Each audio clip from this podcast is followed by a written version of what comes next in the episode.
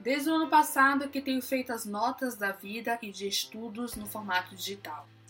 No início de 2019 surgiu a vontade de voltar a escrever com papel e caneta. Como estava confortável com o formato digital, prático e acessível, continuei.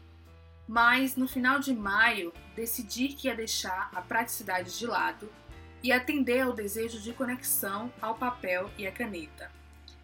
Aquela possibilidade de escrever e não deletar os erros como se eles jamais tivessem existido, mas deixá-los no papel como parte do processo. Aquela possibilidade de deixar o pensamento livre para escrever sem a opção de editar, seguindo o fluxo da mente que às vezes disputa a agilidade com as mãos. A escrita como uma conversa com o pensar e o sentir.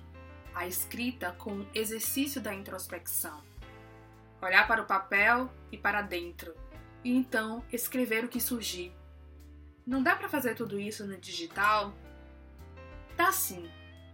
Mas eu gosto da imagem da mulher que senta, abre o caderno e começa a escrever, livre dos bips e das telas, contemplando o momento, ouvindo o som da caneta ao rabiscar o caderno e o do carro de propaganda do mercado que passa anunciando as promoções e da motosserra cortando mais algum verde por perto.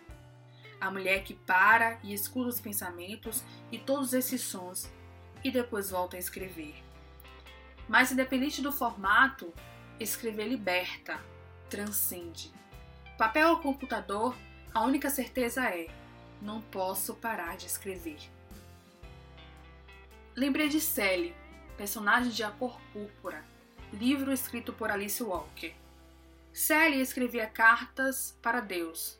Os seus escritos eram seus companheiros numa vida solitária marcada por opressões. Um dia, em conversa com sua irmã, Sally disse que enquanto ela pudesse escrever Deus, ela tinha alguma coisa.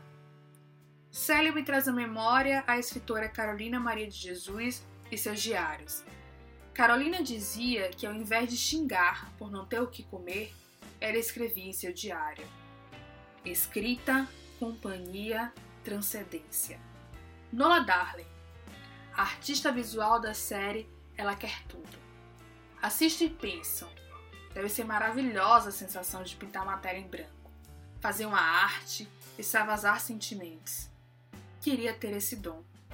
Não tenho. Não pinto telas. Escrevo em folhas em branco. Técnicas diferentes, com a mesma finalidade, talvez. Rosa Monteiro e a escrita para cultivar uma boa convivência com a louca da casa, a imaginação. Colocar os nossos anjos e demônios para fora da mente e assinar um tratado de paz. Escrever até não saber do que se escreve. Escrever até saber do que se sente, do que rememora, do que prende. Materializar, expurgar, libertar. Eu sou Jennifer Geraldini e essa foi mais uma crônica de uma leitora. Até a próxima. Beijão.